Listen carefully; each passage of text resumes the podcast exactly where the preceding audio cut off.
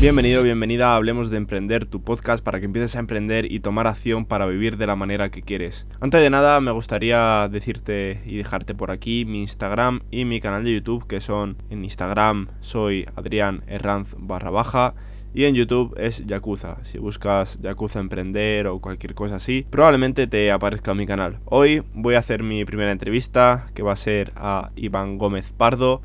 Es un chico que es de Barcelona, es experto en, PNL, luego ya os explicará él lo que, lo que es la PNL. Iván estudió filosofía y luego se especializó con el máster de PNL en el mundo de desarrollo personal y acabó haciendo el curso de, de coaching estratégico de Tino Fernández para acabar en psicología. Actualmente eh, es creador de, cursos acerca pues de PNL y se dedica a hacer formaciones a empresas pues por Cataluña, Bilbao y aparte hace consultas privadas. Bueno, no voy a enrollarme mucho más ya que la entrevista es bastante extensa, pero la verdad que quedó una entrevista mm, para mi gusto genial. Para ser mi primera entrevista yo creo que se me ha dado genial eh, dentro de lo que cabe y bueno pues como podéis estar obviando, la entrevista ya está grabada. Esto lo estoy grabando después, después ya de, tener editada la entrevista, por lo tanto. Espero que os guste este, este momento con, nosotros, con Iván y conmigo. Eh, tenéis más o menos una hora por delante de, entrevista. Por lo tanto, no me enrollo más, os dejo la red de Iván en la descripción y en la nota del programa, que es en Instagram arroba pnlcoachbcn y su página web que es ivangomezpardo.com ¿vale? Repito, ivangomezpardo.com y por lo tanto, pues por ahí podéis seguir su trabajo, por ahí podéis contactar con él, cualquier duda que tengáis, si queréis hacer una consulta privada con él, si queréis proponerle hacer algo en conjunto o queréis debatir con él o lo que sea, por ahí tenéis a Iván. Por lo tanto, espero que os guste la entrevista y por aquí la tenéis. Un saludo. Bienvenido Iván, ¿qué tal todo? Pues muy bien, la verdad, tenía ganas de, de hablar contigo, de hacer la entrevista porque sí que es verdad que hace tiempo que hablamos por Instagram y por WhatsApp, pero creo que esto bueno, es un acercamiento desde otra perspectiva y creo que puede ser bastante chulo y a ver cómo sale. Sí, pues nada, eh, tengo unas cuantas preguntillas preparadas, solo que bueno, luego lo que nos vaya surgiendo pues es algo que, es bienvenido siempre. Más que nada un poco para que la gente de mi podcast te pueda conocer, te pueda eh, seguir en redes sociales y demás, que ya lo he dejado antes y al final el podcast volveré a, poner tus redes sociales y dónde te pueden encontrar. Así que nada, primero de todo, eh, ¿de dónde eres, Iván? Vale, pues sí, bueno, luego ponen las redes sociales. Eh, al final, ya te digo, son un instrumento que utilizo ¿no? para intentar aportar valor. Yo soy de Barcelona, vivo aquí en, en Hospitalet, que bueno, en Cataluña, ¿no? de forma más genérica. Y nací, crié, estudié todo aquí, así que realmente, como aquel que hice, llevo toda la vida en el mismo sitio a esperas de, bueno, de ver qué me depara la vida. Quizás en un futuro piensas vivir en otro sitio, eh, ser nómada digital, algo así. Eso de nómada digital me hace gracia porque realmente nunca he llegado a entender muy bien la función de nómada digital, ¿no? Porque creo que es un concepto como muy contemporáneo y a lo mejor es como el de emprendedor, que al final, no lo sé, yo siempre he criticado mucho esto de, bueno, pues me hago un Instagram y digo que soy emprendedor y ya está. Bueno, creo que hay más cosas, ¿no? Que simplemente eso. Pero sí que es cierto que por mi parte siempre me ha gustado viajar. No he ido a lugares muy lejanos, pero porque primero prefiero ver lo que tengo cerca, que muchas veces te vas a sitios que están demasiado lejos y no ves ni lo que tienes en tu propia ciudad, cuando a veces hay belleza donde resides. Y creo que eso muchas veces se pierde. Sí, eso es cierto. Mucha gente se piensa en ir a, a Bali o sitios así de los que ahora mm. todos los emprendedores, entre comillas, eh, visitan. Pero luego lo que tienes a 10 minutos de casa, luego al final nadie, nadie lo quiere visitar, pero porque no se dan yo creo que ni cuenta. Prefieren primero ir a Bali y luego ya visitan un pueblo de al lado de tu casa. Sí, porque además, por ejemplo, no sé dónde fui, si por Francia, que, ¿cómo se llamaba la ciudad? Burdeos o por esa zona. Y digo, ah, qué chulo, las dunas y todo, no sé qué. Y luego vengo para aquí, a lo mejor me voy para la parte más norte de Cataluña y hay zonas que dices, hay unas calas, hay unas playas, una arena, un agua, que digo, es que no es que tenga que envidiar o no a otras ciudades o a otros países, pero la verdad es que merece mucho la pena de visitar y no hace falta que te gastes pues 2.000 euros para ir a otra punta del mundo cuando aquí ya tienes esta belleza, ¿no? Y es un poco eso. Cierto, cierto. Mejor visitar un poco lo que tienes cerca, que aparte te va a salir más barato eh, te vas a ahorrar el tiempo del viaje y todo, y puede que pases un momento increíble. Sí, pero bueno, luego cada uno caga, lo que quiera, ¿no? Al final, pero, pero sí que es verdad eso. Claro, todo es cuestión de, prioridades un poquillo. Sí. Bueno, pues cuéntanos, ¿hace cuánto tiempo empezaste en todo el tema de PNL y desarrollo personal? Pues mira, yo siempre digo que a nivel más fuerte fue desde que me hice nómada digital, ¿no? Desde que me hice autónomo que fue realmente ese salto ya cualitativo, porque ya empezaba a tener las facturaciones necesarias para dar ese salto que, bueno, que mi camino requería. Pero sí que es verdad que creo que desde los 17 años o así ya empecé en esto. A mí siempre me ha gustado muchísimo leer y aprender, ¿no? Y bueno, de ahí estudiar las dos carreras, el máster en PNL. Entonces, desde los 17, 18 más o menos, ya empecé con filosofía a leer y claro, lo que lees en filosofía al final no deja de ser, depende de qué autores, ¿no? Pero desarrollo personal, porque lees a los estoicos y te hablan sobre la imperturbabilidad del alma, sobre qué tipo de moral o ética tienes que tener. Y todo eso un poco al final es lo que hoy en día se necesita, ¿no? ¿Qué tipo de comportamiento es más adecuado? ¿Cómo mejorarlo? ¿Cómo cambiarlo? Y poco a poco cuando fui avanzando los estudios y encontré la PNL y ya luego la psicología, pues sí que es verdad que de alguna manera todo eso me iba cambiando y fue cuando una lucecita como dentro de mí me dijo, Buah, si tú puedes llegar a cambiar con el, entre comillas, poco tiempo que llevas y eres capaz de hacerlo al resto de personas, eso debe ser ya otro nivel, ¿no? Porque al final el cambio interno produce cambios externos, que eso es muy importante, porque muchas veces queremos cambiar a los demás sin cambiarnos a nosotros mismos y, la cosa es que funciona al revés. Tú primero tienes que empezar por hacer una introspección de ti mismo o de ti misma y ver qué es lo que hay y de ahí ir hacia afuera, ¿no? al mundo exterior y aportar todo ese valor, ese conocimiento que tienes. Así que un poco eso, yo creo que desde los 17 llevo en esto, pero ya más en serio, pues el último medio año, año, que es donde ya le he metido más fuerza, más chicha y he empezado a crecer en todos los aspectos. Joder. Pues sí que es verdad que ya le gustaría más de uno haber empezado tan, tan pronto en, todos estos temas, sobre todo conocerte a ti eh, y conocer tu interior. Pero la verdad es que yo te conocí a ti cuando tenías, yo creo que 2.000 seguidores en Instagram o algo así, que fue hace alrededor de 8 meses, calculo. Sí, sí, sí. Hace un añito no llega, más o menos. Sí, más o menos. Sí. Y la verdad es que, joder, ahora mismo estás ya sobrepasado los 10.000, ¿acaso? Creo. Sí, 2.200 y largo, porque como no te pone Instagram el pico, te pone solo el 10,10 y así, pues... Pero más o menos, sí. Madre mía, menudo... Se me pone la piel de gallina. Porque, joder. Al final es como todo, ¿no? O sea, yo, tengo un poco la comparativa con, con un amigo que empezamos más o menos un poco a la par y de algún modo su contenido no tiene nada que ver con el desarrollo personal, ¿eh? era, era otro mundo.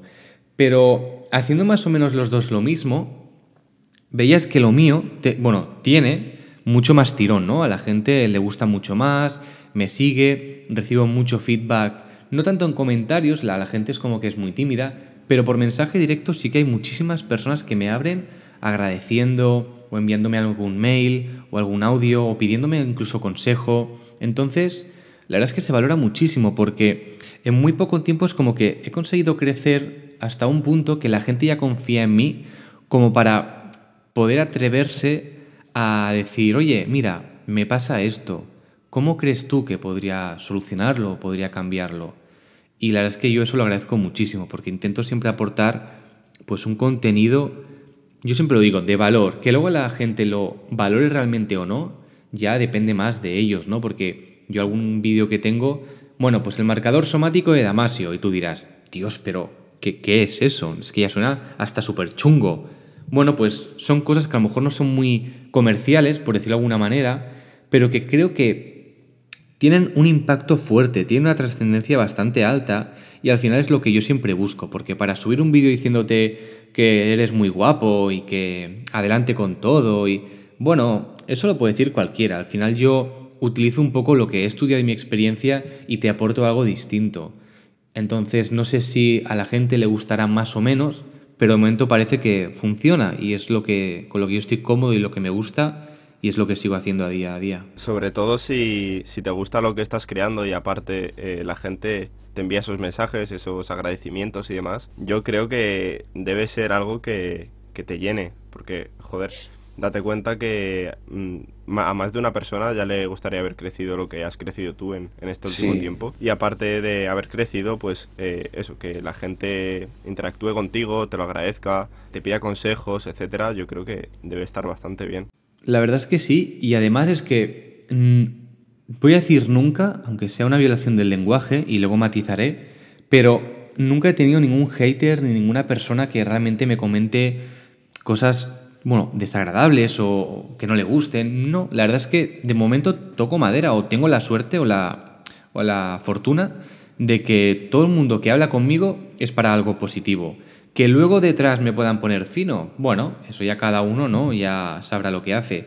Pero al menos lo que yo veo, o lo que la gente me transmite, es siempre algo positivo. Y eso es de agradecer, porque al final voy creciendo y en todo este recorrido que llevo, la verdad es que de momento es muy positivo para mí por eso, porque el feedback, tanto si hay más como menos, siempre ha sido positivo, críticas constructivas, y la única vez, y de ahí lo de matizar, que tuve un hater, por llamarlo de alguna manera, una crítica así un poco dura, fue cuando tenía creo que 600 seguidores y como que cuatro vídeos, es decir, que casi no, no tenía ni fuerza ni peso, y me abrió por mensaje directo para decirme, pues, bueno, barbaridades, y yo, no sé quién eres, no nos conocemos, apenas he empezado y me está diciendo unas cosas que no tienen ningún fundamento. No sé si se aburría o qué, pero fue algo curioso porque desde ese momento nunca más ha pasado y lo que te digo, el feedback de la gente es positivo. Entonces me sorprendió porque pensé, anda, mira, mi primer hater, ¿no? Y yo como contento en plan, soy el influencer del año. Pero bueno, fue, fue, curiosa esa persona, no sé si está escuchando esto o no. Pero bueno, si quieres ponerte en contacto conmigo para criticarme otra vez, pues oye, yo aquí sigo dando guerra. Por suerte, bueno, por suerte has tenido eh, esa buena aceptación y demás, pero no por suerte, sino porque te lo ganas el tener esa aceptación, porque otros, pues bueno, yo mismamente a mí me han criticado eh, tela y hasta por, ya no solo por YouTube, sino por Telegram eh, y por otros sitios. la gente simplemente por burlarse, por hacerte hatear así porque sí, ya empieza a mm. decirte, wow, es que haces esto y luego no sé qué. Pero eso es lo mejor, ¿sabes? Porque al final cuando mucha gente, es lo típico, ¿no? Cuando mucha gente te critica, que es porque, bueno, ellos ni lo habrán intentado seguramente, porque yo no veo a Tony Robbins saliendo en la tele diciendo, no, mira, es que Gran Cardón y Gary Vee son esto y son lo otro. No, porque al final cuando tú llegas a un nivel de conciencia y, de gratitud contigo mismo, que vas más allá de toda la crítica burda y superficial, no necesitas hacer este tipo de comentarios. Es más, yo a veces cuando voy a ver un vídeo de YouTube y veo estos dislikes y comentarios de no sé qué, es en plan, si no vas a aportar nada, no sé a qué vienen estos comentarios. O sea, realmente a la persona que está detrás a lo mejor le afectan más de lo que crees y realmente no le están ayudando nada. Entonces sí que es cierto que esas críticas yo para mí no las veo nada útiles y luego más allá de eso es que si las usas a tu favor pueden ser hasta importantes porque te pueden marcar como un punto de origen y pasado un tiempo puedes mirar hacia atrás, como ha pasado a mí con esta persona, ¿no? Y decir, bueno, pues eh, 9.000 seguidores después, yo he mejorado, a la gente le está gustando y no he tenido ningún hater más. Entonces, esa crítica que tú hacías, ¿en base a qué? ¿No?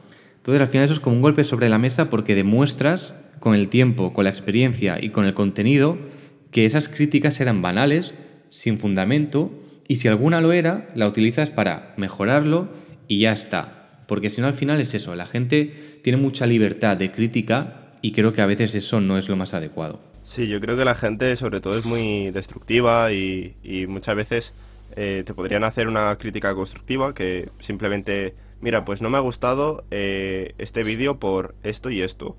Claro o yo qué sé, a lo mejor tengo opiniones diferentes. Y lo dice esa persona en ese comentario, mira, tengo opiniones diferentes, entonces eh, no concuerdo contigo en esto, pero claro, directamente ya te dice, eh, pues mira, es que eres un gilipollas porque has dicho esto, no sé qué. Mm, bueno, eh, la libertad de expresión en, Internet es un poco pues, eso, que la gente se, se, cubre por una foto y, y ya está. Y que luego además muchas veces esas personas, porque esto pasa cuando yo a lo mejor voy a YouTube a ver algún vídeo de Titan, de Yados, de todos estos, ¿no? Y pone los vídeos de voy a ver a mis seguidores o a mis haters, tal. Y claro, es gente que a lo mejor critica tu físico cuando ellos no lo tienen, critican tu arte de tocar la guitarra cuando ellos ni saben. Entonces, claro, al final es como, tienes todo el derecho del mundo a criticar y a quejarte y oye, bien por ti. ¿Que no te vaya a ningún sitio? Sí, pero bueno, si quieres hacerlo. Pero, coño, ya que criticas y lo haces, hazlo en algún campo en el cual tú realmente seas un experto y aunque no esté bien puedas decir, oye tío, no tienes ni puta idea. Entonces ahí cogerás un poco de fuerza porque hablas con una coherencia y un background detrás que te puede apoyar. Pero sin nada de eso, al final la crítica es humo, es vacía, porque ¿en qué se sustenta todo eso? Para mí en nada. Pues bueno, así, así es el, mundillo de, de Internet, un poquillo. Sí, y cada vez peor. sí. He dicho antes que en la presentación que tú eres experto en PNL, pero para la gente que no sepa qué es la PNL, ¿qué es? Pues a veces cuando, bueno, antes, ¿no? Cuando se lo comentaba a mis amigos en plan, pues mira, estoy estudiando PNL, no sé qué, y la broma más fácil siempre era, hola, que, estudias penes. Y, y había risas para rato, ¿no? Porque claro, al final, pues la broma fácil sale. La PNL es la programación neurolingüística que básicamente, definiendo solo qué sería el nombre, es como la forma que tienes de reprogramar tu mente, ¿vale? Tu neurología a través del lenguaje, de las palabras. Y entonces, ¿esto en qué consiste? Pues en que con una conversación, ¿vale? Con preguntas, lo que haces es intentar descubrir pues tus creencias, tus valores, cuáles son tus propósitos, si tienes miedos y cómo solucionarlos. Todo esto se puede ver muy claro ¿no? en, la película de Tony Robbins, de No soy tu gurú, cuando aparece una chica hablando sobre la dieta, que dice que claro, que le cuesta mucho llevarla a cabo, por esto, por lo otro, y Tony está con plan, sí, sí, me parece muy bien tu vida, voy a preguntar.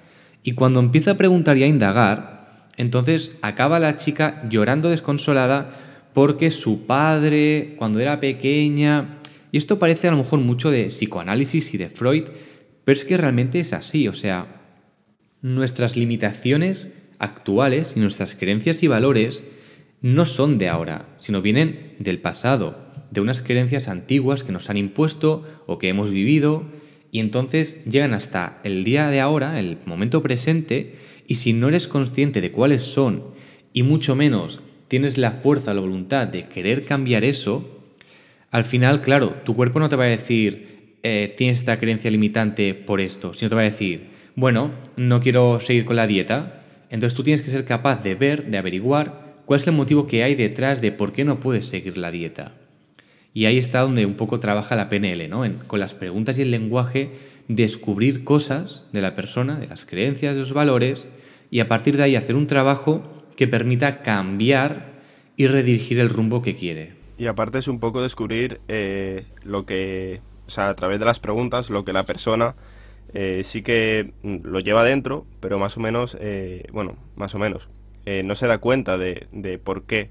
No, no es, no la PNL no es tanto el por qué, porque nunca mejor dicho son, las creencias ¿no? que uno tiene, sino es el para qué, ¿no? Es esa intención positiva de decir, vale, si yo te digo, porque si yo te pregunto, ¿por qué no sigues la dieta o por qué te cuesta seguirla? Tú me vas a responder con una excusa, es que tenía mono de McDonald's, o es que tenía sueño, o es que... Entonces, esas excusas no nos permiten llegar más allá, no nos permiten indagar porque te da una superficialidad que con eso poco se trabaja. Cuando tú preguntas el para qué, esa intención positiva que hay detrás, ya empiezas un poco a rizar el rizo, porque si yo te digo, en lugar de por qué no sigues la dieta, ¿para qué te sirve dejar la dieta o no mantenerla? ahí ya te planteas cosas que con el por qué no lo hacías. Porque el por qué es la excusa, es porque no quiero o porque lo que sea. Pero ¿para qué te sirve a ti dejar la dieta? Es, hostia, ¿qué gano yo con esto? Y ya empieza tu cabeza a pensar en los motivos, en todo eso, y ahí es cuando ya empiezan a cambiar pequeñas cosas. Cierto, cierto, yo eso no, no, me, no me he dado cuenta, o sea, ahora mismo he sido cuando he abierto un poco los ojos y he dicho, joder, Sí, con los amigos pasa igual. Eh. ¿Por qué te enfadas? Porque eres gilipollas. Vale, gracias, me voy a mi casa. No, es ¿para qué te enfadas con ese? Sí. Para que me haga caso mi prima de Cuenca. Vale, Pues entonces ahora sabes que el motivo por el que te enfadas no es porque el otro es gilipollas, sino porque quieres que te haga caso tu prima de Cuenca. Y eso cambia mucho, porque ya te está dando un motivo real con el que trabajar y cambiar, porque el primero era una excusa que tú te habías puesto para, de alguna manera, esconder el motivo real que había. Cierto, cierto. Joder. Estas cosas te abren, te abren un poquillo los ojos, yo qué sé. Yo, creo que a, más de una persona, si imagínate pues lo que tú dices de la dieta o cualquier otro problema que tenga en su vida o cualquier, imagínate, quieres eh, hacer deporte, pero dices, no, es que no puedo, es que tal. A lo mejor, eh, gracias a, esto, a este podcast, a esta entrevista, hay gente que simplemente solo por eso, por preguntarse el para qué, eh, ya abre los ojos Sí, ese abrir los, ojos se llama breakthrough en inglés, ¿no? que es como esa rotura de pensamiento, o como dice Tino Fernández, ese momento ajá, ¿no? que es cuando dices, hola, ahora lo veo. Y eso es muy bueno porque ahí es cuando ya se empiezan a romper patrones que tienes y entonces ahí empieza ese momento de cambio. Por eso es como cuando Tony dice que la emoción se puede cambiar en un momento, porque cuando tú de golpe descubres dónde está la raíz del problema o dónde está el motivo que te impedía, pues ya está, a partir de ahí ya es todo decisión tuya lo que pase a partir de ese momento. Bueno, tampoco me quiero enrollar mucho, ¿no? Lo de la PNL, al final también tengo un artículo en mi página web que quien quiera puede ir a verla, que es muy fácil porque es mi nombre y mi apellido, ivangomezpardo.com.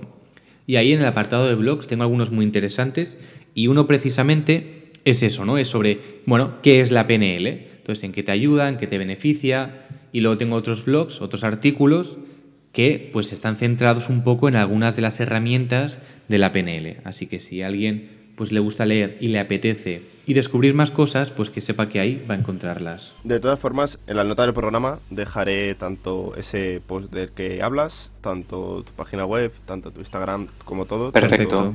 En Evox, en, en Spotify, en iTunes, en YouTube, en todas las plataformas en la que me esté escuchando. Voy a tener que crearme plataformas nuevas incluso para poder salir. Pues ahí estará para que la gente lo pueda ver y, eso, y te puedan conocer un poquillo. Perfecto. Vamos a pasar con la siguiente pregunta, porque si no al final se hace un podcast de una hora y no, no hay tiempo. Iván, ¿tú eres feliz? Esa pregunta es una pregunta muy interesante, porque además yo que vengo de filosofía, yo te diría, ¿qué entendemos por felicidad? Porque claro, al final también es lo que dice la PNL, ¿no? Que, bueno, pues cada uno tenemos un mapa y el mapa no es el territorio. Entonces, si me preguntas a mí qué es feliz, tendría que definirte qué es la felicidad para mí y entonces decirte si lo soy o no. ¿no? Porque a lo mejor te digo, pues no soy feliz. Y alguien desde fuera me diría, pero ¿cómo no puedes serlo si... Ahora me lo invento, ¿eh? Si tienes una casa en la playa, si tienes un Ferrari, si no sé qué. Bueno, porque para mí a lo mejor la felicidad es, pues no sé, pintarme la uña del dedo gordo del pie y como se me cayó hace años y no tengo, pues no soy feliz. Entonces, vuelvo a tu pregunta, ¿eh? pero lo digo porque a veces es eso, que preguntamos cosas y hay que definir bien claro el concepto para poder entender más allá. Además que, claro, en PNL se trabaja el lenguaje, o sea que por mi parte, pues voy a ser un poco cansino con eso. Para mí la felicidad, y además es algo que eso siempre se plantea mucho, es, es difícil ¿no? de definir, pero para mí es un estado un estado momentáneo, que no puede ser perenne, no se alarga durante el tiempo, sino que es un estado momentáneo, en el cual yo en ese momento me siento pletórico, me siento lleno, ¿no? propiamente feliz, porque he logrado algo que en otro estado anterior no tenía. Por ejemplo, yo hago un examen, no sé cómo va, pues cuando me dan la nota, sin expectativas, pero si tengo a lo mejor una matrícula de honor, en ese momento a lo mejor obtengo felicidad porque tengo un estado que antes no tenía respecto a algo, un objetivo que a lo mejor era aprobar, y el conseguir ese objetivo y permitirme cambiar de estado me ha dado ese momento de felicidad que luego se puede alargar más durante el día o no. Pero, ¿sabes? Ya te abre como un poco ese camino con una emoción mucho más positiva y más alegre. Entonces, yo en mi vida soy feliz porque me voy marcando objetivos que cuando los voy consiguiendo me van dando esos momentos de felicidad que de alguna manera me proporciona como una motivación intrínseca, ¿no? una motivación dentro de mí que me hace seguir adelante. Entonces, la felicidad para mí es eso, son esos momentos de logro, ¿vale? De conseguir pues esa satisfacción con algo que has conseguido y que si te lo vas planteando a corto, medio y largo plazo, también con objetivos para conseguirlos, cuando ya los logras, yo me siento feliz, me siento realizado, porque para mí la felicidad se basa en ir consiguiendo retos o logros, no solo ya a nivel material y externo, sino a nivel interno. Yo cuando a lo mejor hago una consulta y consigo cambiar la vida de una persona, y lo veo porque se calibra eso cuando acabas la consulta, yo en ese momento soy feliz, porque he conseguido un estado mejor con el que estaba o había empezado por haber logrado algo para mí o para los demás, ¿no? Porque muchas veces en un cumpleaños no nos regalan nada, estamos solamente como observadores, pero estamos felices, porque la energía que se vive, la emoción que hay en el ambiente es de alegría, es de júbilo, es de ver como un ser querido, una persona pues que no eres tú, pero es cercana a ti, está feliz porque recibe regalos, tiene a sus seres queridos cerca, ¿no? Pues es por eso, porque cuando tú estás viviendo en un ambiente que esa emoción positiva, que redunda la felicidad y demás, al final se acaba transmitiendo a ti mismo y a ti misma, y es lo que te hace, pues también ser partícipe de esa misma felicidad. De ahí que el contexto, pues, sea muy importante y depende, pues, qué amigos tengas y en qué ambientes te muevas, lo conseguirás en mayor o en menor medida. Siento si me he alargado un poco o si me he enrollado demasiado, pero no sé si se ha entendido en el concepto. Nada, nada, nada. Está muy bien. Porque, claro, esta pregunta es un poco trampa porque la felicidad para una persona puede ser tener eh, un yate, una casa en la playa y un Ferrari. Y para otra persona puede ser simplemente tener para comer eh, y poder estar pasando tiempo con tu familia simplemente. Entonces, por eso, aparte, eh, no es un estado que, que dure para siempre sino que es un estado momentáneo, pues por eso era esta pregunta. Sí. está muy, muy bien explicada. Gracias. Además, es que mi profesora de filosofía en bachillerato nos hizo esa pregunta, me acordaré toda la vida, que fue, ¿sois felices o no? Debatir. Y fue como un plan, wow. Y mucha gente, no, la felicidad es algo que está siempre, que no sé qué, y otros, no, es momentánea, y bueno, pues ahí, peleate, ¿no? Pero sí, sí, la es una pregunta, por eso te he dicho, quiero matizarla, quiero definir bien el concepto y luego ya, pues bueno, me he enrollado, pero vengo de filo, entonces se me perdonará, supongo. pero sí, sí, es, yo creo que, es eso. Luego cada uno ya que, opine, que comente y a ver qué tal. Sí, poned por, los comentarios, por lo que sea, poned si, qué opináis vosotros de la felicidad, si lo sois o no, y eso, más o menos. A mí me gusta mucho debatir, o sea, que toda la pregunta que haya abierta y quiera debatir conmigo, yo estaré encantado y nos podemos estar pues una semana debatiendo sobre la felicidad o cualquier pregunta que queráis. Bueno, pues tirarle al Instagram de, Iván y, ahí podéis hablar con él y debatir sobre la felicidad. Correcto. Bueno, entonces, ya que, bueno, ya has dicho que te pones eh, proyectos a corto, medio, largo plazo, eh, ¿trabajas verdaderamente de, de lo que te gusta? Te voy a responder un poco como con la anterior, ¿no? ¿Qué es para ti trabajar de lo que te gusta? Y parece que sea muy pesado con esto, pero es que realmente... Yo el otro día lo, hablaba con, con Sergi, con un amigo, que le mando un abrazo desde aquí. Y es que, claro, yo le decía, a mí me falta una palabra en español o en catalán que defina el trabajo que yo estoy haciendo y que mucha gente análoga a mí está haciendo. Que no es emprendedor, quiero decir. Yo puedo trabajar por cuenta ajena o por cuenta propia, pero si trabajo por cuenta propia, ¿no? Es como tú estás trabajando, para mí no, porque no lo quiero catalogar como hobby, pero al final, claro, yo hago cursos online, entonces me paso muchas mañanas grabando, creo contenido también para la web y para Instagram, ha ido también a algunas empresas de marketing digital, paso consulta. Claro, entonces, eso para mí, a ver, es trabajar pero es lo que te digo, para mí, en el sentido propio de la palabra, que trabajar se entiende, sobre todo en nuestro país, como levantarte a las 8 de la mañana o a las 7, ir a una empresa, a una oficina, a un taller, volver al mediodía, volver por la tarde. Eso es trabajar. Eso es, me voy al curro, tío. ¿No? Pues, claro, entonces para mí eso propiamente no es trabajar. Entonces, es lo que decía, ¿no? Falta una palabra un poco que defina lo que yo y más gente como yo hacemos.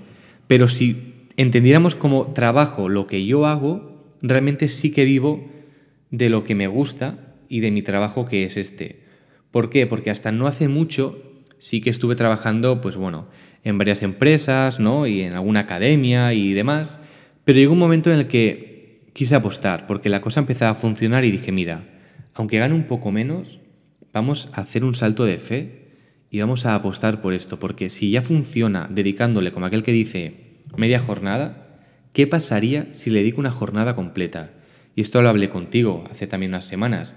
Hice una inversión en una cámara que valía un dinero, un dinero grande, pero ¿por qué? Porque digo, creo que es el momento, y hay, digamos, detrás el capital necesario para hacerlo, de dar un salto cualitativo y poder ofrecer una calidad mucho mejor de la que hasta ahora he ofrecido. Entonces, todo eso lo he podido hacer porque mi trabajo, ¿no? Si lo decimos así, me ha permitido dar este salto. Y como esto, pues saltos futuros que espero que lleguen y que me permitan seguir creciendo y seguir cada vez avanzando hasta llegar a un punto de encontrar esa libertad financiera que al final creo que todos deberíamos tener para poder vivir más desahogados. Me he trabado un poco, pero bueno, se ha entendido, ¿no? Más desahogados, se dice. Desahogados. Desahogados, sí. Sí, pero no sé si era esa, pero bueno. ¿Y, ¿Y por qué es eso? Porque al final tú ves la televisión y no habrán pensiones, el sueldo mínimo, no sé qué, y al final eso es una sensación de agobio, de ansiedad que dices, voy a llegar a los 65, 67 o 70, a saber cuándo llegue el momento a qué edad será la jubilación y me va a quedar algo. Pues si ya previamente has estado trabajando en tu libertad financiera, ¿no? En tu propia pues economía, en tu inteligencia financiera, en todo, no te va a importar, no vas a tener problemas porque ya estás preparado para cuando llegue el momento y creo que ahí reside una de las claves de la vida, en poder por ti mismo autoabastecerte, crear tu autonomía y no depender del Estado ni de nadie para poder continuar con un ritmo de vida que tú quieras llevar. Mucha gente lo que busca es el, estar trabajando para cotizar y que luego llegar y empezar a vivir a partir de cuando se jubilen. Pero mm, qué triste sería el tener que estar trabajando, eh, pues como hemos hablado antes, de, de 8 a 5 de la tarde, por ejemplo, en una oficina, eh, sin parar, eh, o en un taller o en lo que sea, o sea, en cualquier trabajo, y que tengas que estar trabajando esos años para luego que te quede una pensión, que a ver si puedes viajar y empezar, pues eso, a, vivir sin tener eh, que eh, dedicar todo ese tiempo a trabajar. Eh, y me parece triste que mucha gente se ponga a buscar eso, o sea, se ponga a buscar el empezar a vivir a partir de, la jubilación en vez de empezar a, vivir a partir de, de, ya, de ya mismo, o sea, de que tú empieces a trabajar, a crearte proyectos, a, ya, ya no te digo que tengas que que pues imagínate crearte un, un membership site o lo que sea, sino tener clientes, pues eso, el, cambiar tu, tu, tiempo por dinero, pero claro, eh, siendo tú, por así decirlo, tu propio jefe, o sea, lo típico que, busca la gente, y el, el, tener clientes, eh, tú dedicar las horas que, que, quieras a ello, pero no tener que estar, eh, pues eso, tener un tiempo que a lo mejor no puedes ver ni, ni a tu familia, y llegas luego a casa cansado, ya simplemente cenas, te duchas y te vas a dormir y al día siguiente igual. Eso para mí no es vida. Es que es eso, o sea, al final a mí me pasaba yo, estuve trabajando en varias empresas y bueno, al principio del todo, ¿no? Lo típico tal vez en el McDonald's. Y me pasaba eso, que a lo mejor venía, porque por ejemplo cuando yo tenía 18 y estaba en el McDonald's, eh, venía un fin de semana y ahí se trabaja igual. Y a lo mejor un sábado era el cumpleaños de pues o de mi primo, o de mi hermano, o de mi novia, o de lo que, de la persona que sea, da lo mismo, y dices tú, es que no puedo ir, o puedo ir solo una hora, o puedo, o busca cambiar el turno, y así con muchos trabajos. Entonces al final, claro, llega un momento que dices tú, ¿me merece la pena? ¿Esto es lo que quiero para toda mi vida? Y claro, en mi caso no lo era. Yo, el último, bueno, la última etapa yo cada vez estaba más concienciado en eso, en que yo no quiero depender de nadie para poder tener mi libertad de tiempo. Es decir, que si tú mañana me dices, oye, vente a Segovia, que nos vamos a tomar unas cañas, yo te puedo decir, vale, déjame que reserve el billete de AVE y me voy para allá. Bueno, o de tren, no sé si llega el AVE, pero me entiendes, ¿no? Que al final no tenga que estar dependiendo de una tercera persona para yo poder hacer mi vida. O si mañana mi hermano, mi madre se ponen malos y tengo que quedarme en casa, que no haya problema, Porque si yo al final, lo que decíamos al principio, soy un nómada digital, me va a dar lo mismo trabajar hoy que mañana, que ahora que a la noche. Yo muchas veces me he quedado hasta las 2 o 3 de la madrugada trabajando con lo que ya hemos definido antes que era, porque me apetecía, porque no podía dormir y realmente era el momento de hacerlo. Bueno, pues al día siguiente, si me quiero levantar a las 11, pues me levanto, porque no hay esa obligación que te, que te impida no tener esa libertad que todos creo que merecemos. Pero que está muy bien que haya personas que digan, no, no, porque además se sigue manteniendo ¿no? en nuestro estado. Yo quiero mi trabajo de X horas o de funcionario con X sueldo, genial, pero vas a estar limitado siempre a nivel de sueldo y de tiempo toda tu vida y sin poder disfrutar, porque yo cuando trabajaba también en alguna empresa me decían los compañeros, ¿y las vacaciones no te vas a ir de viaje? Asustados con miedo. Y yo, no, no lo necesito, porque si yo quiero irme, no te preocupes que me voy a ir, aunque trabaje, porque nadie va a impedir que yo, si realmente me apetece y puedo, lo vaya a hacer. Porque al final yo siempre, cuando vi House of Cards, la serie de política que recomiendo muchísimo, de Kevin Spacey, hubo una frase en la primera temporada del primer capítulo que decía, nunca aceptes un trabajo del cual no estés dispuesto a ser despedido. Y eso me lo grabé a fuego porque dije, ¡buah! Es que es verdad. Porque si tú estás dispuesto a hacer cualquier cosa para que no te despidan, te van a ningunear, te van a abusar de ti, te van a explotar y al final el que va a acabar ganando va a ser tu jefe o tu encargado y tú vas a estar ahí como uno más. Y yo era lo que no quería. Entonces, esa frase se me grabó muchísimo y en cualquier trabajo en los que he estado, anteriores a este que es mi proyecto, siempre he tenido muy claro que si me tenían que despedir por X o por Y, que lo hicieran. Porque me iba a dar lo mismo, porque yo iba a generar los recursos suficientes para encontrar otro como hice o para crear este proyecto como he hecho.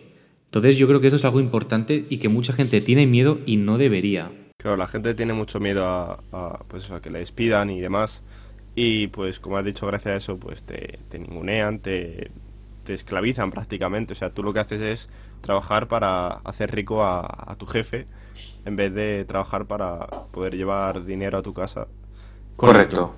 Y es un poco, un poco lo que pasa en muchos, muchos casos. O sea, si nos pusiéramos a ver un estudio, un porcentaje de los casos que pasara eso, yo creo que más de a lo mejor un 20% de, de los trabajos que hay ahora mismo en España eh, le pasa eso a la gente. Claro, es que luego llega el estrés laboral, luego llega eh, la depresión, el burnout. Eh, claro, lógico, si es que no estás en tu propósito, no estás en tu camino, estás viviendo el de otro, trabajando para otro, y encima te ningunean, pues cómo pretendes ¿no? conseguir la felicidad en ese estado.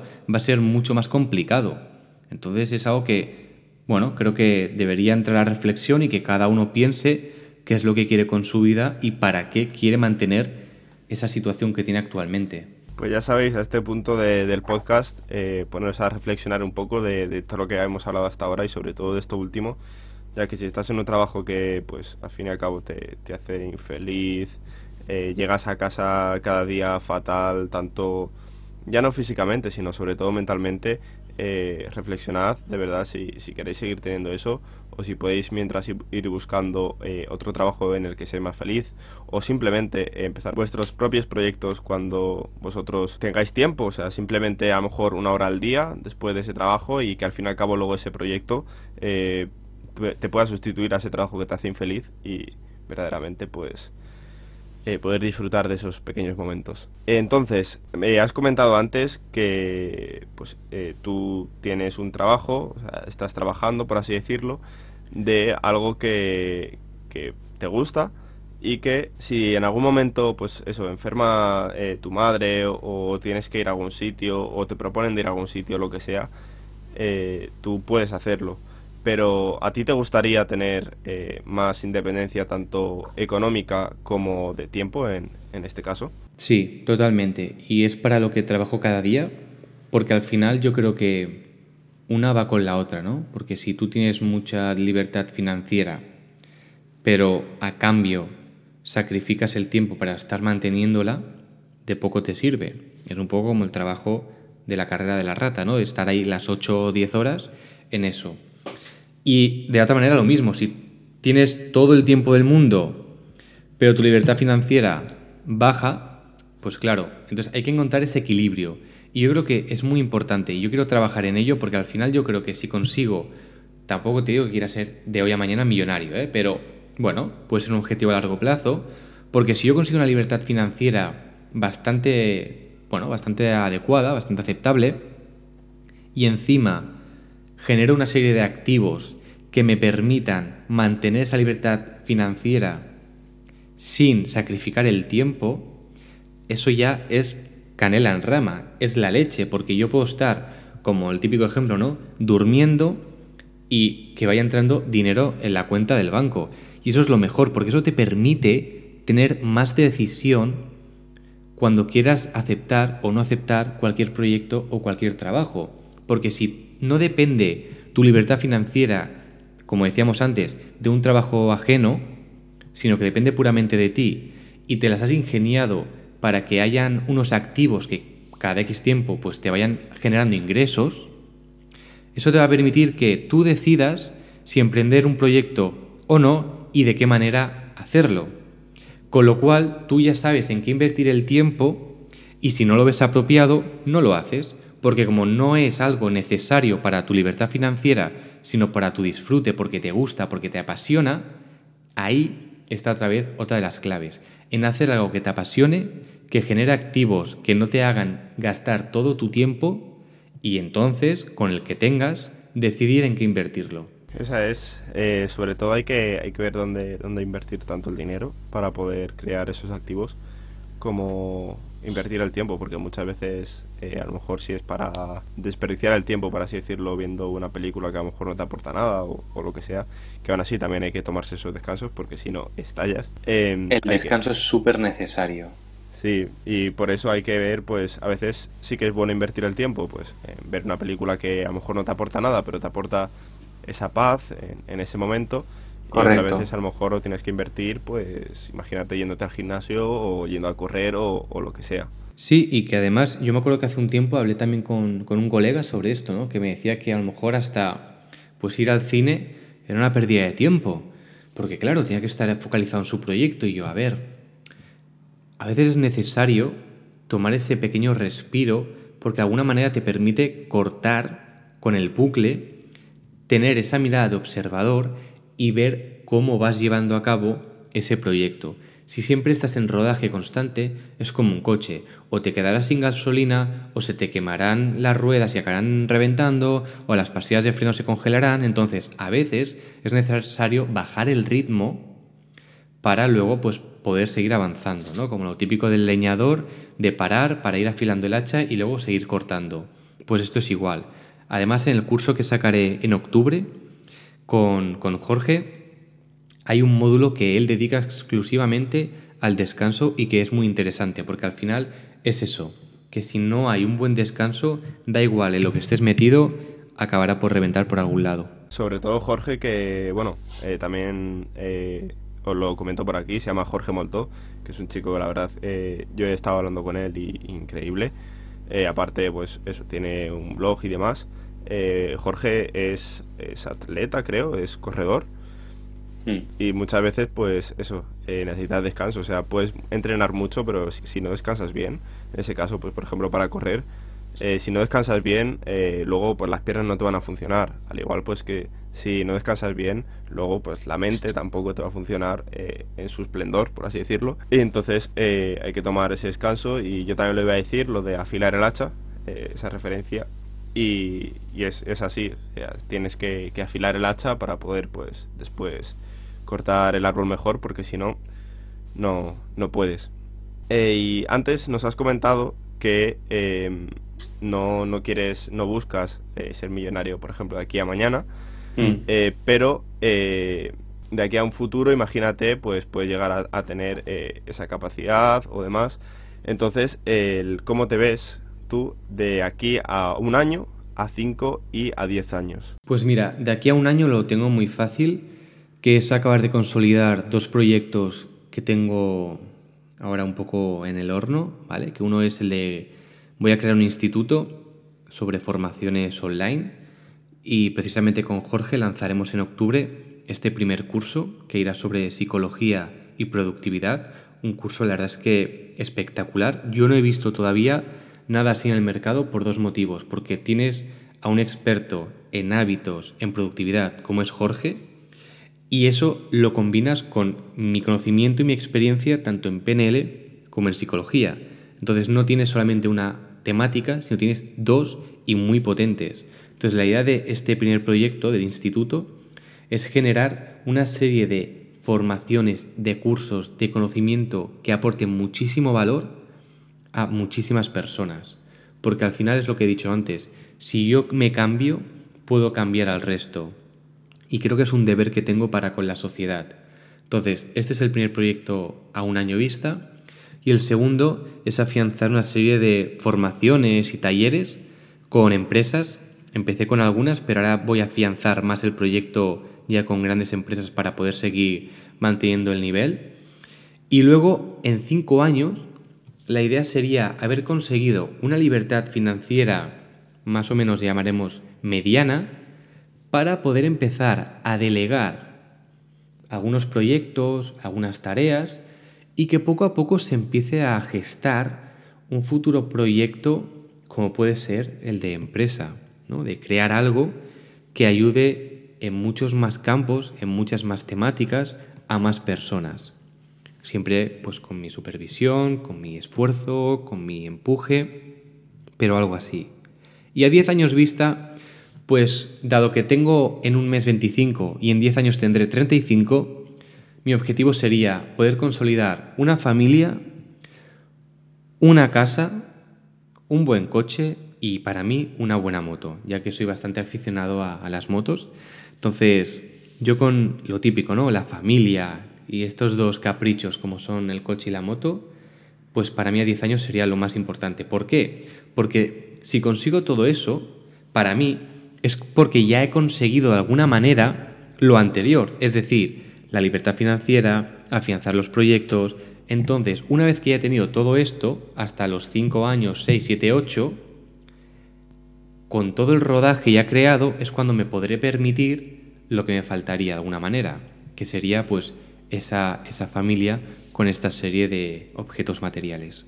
Wow, pues increíble. La verdad que el, proyecto que, tienes con Jorge de, del curso y demás eh, tiene una pintaza eh, increíble, pero luego también lo otro, la verdad es que, está muy bien. Eso, pues el querer mm, tanto con la familia y tener esos dos caprichos está bien.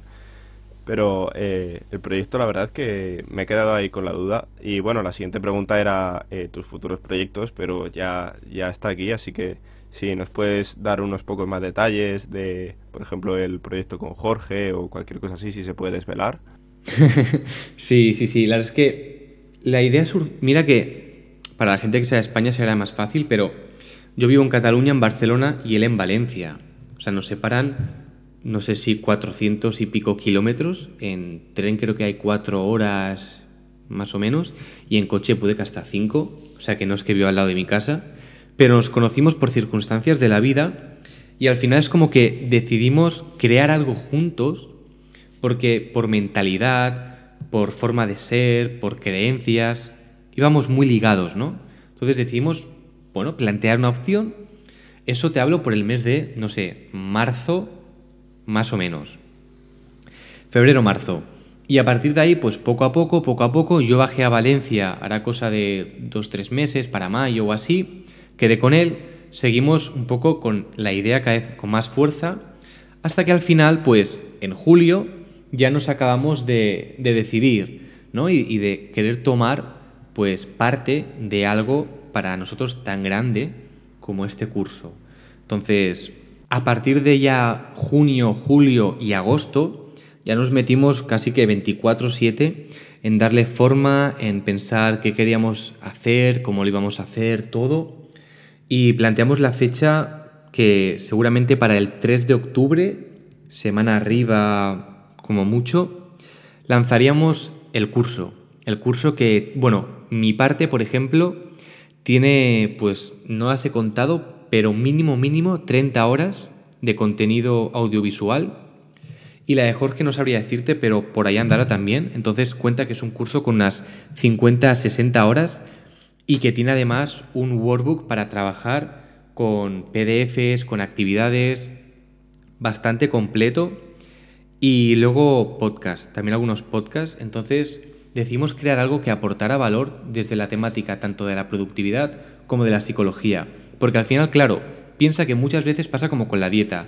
El querer seguirla a veces es difícil, no tanto por el no querer, sino por el no poder a nivel interno. Entonces, si tú te haces una tabla de hábitos, quieres ser más productivo, quieres tener, bueno, la mejor organización del mundo, pero tu creencia y tu mentalidad es pobre, no vas a lograrlo.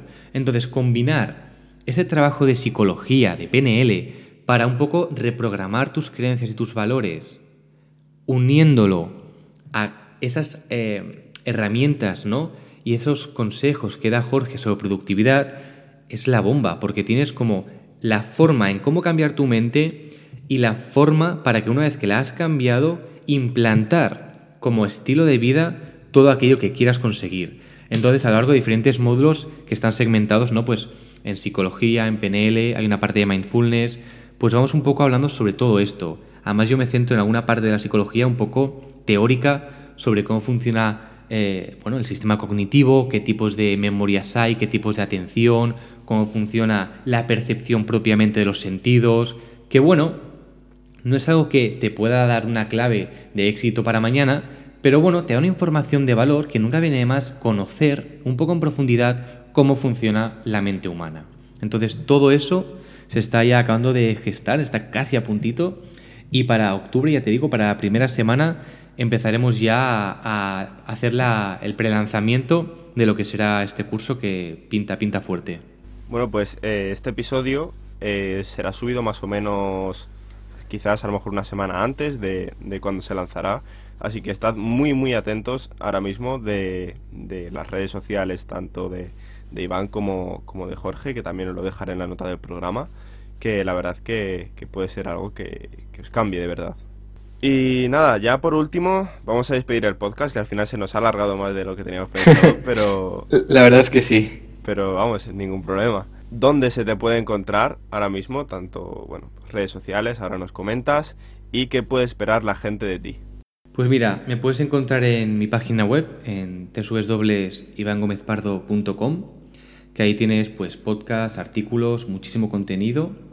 Y luego también en Instagram, en Instagram en PNL Coach BCN, también puedes encontrar muchísimo contenido que, bueno, de alguna manera se combina ¿no? con la página web Además, pues puedes enviarme cualquier tipo de mensaje por privado, comentar alguna foto, crear algún debate.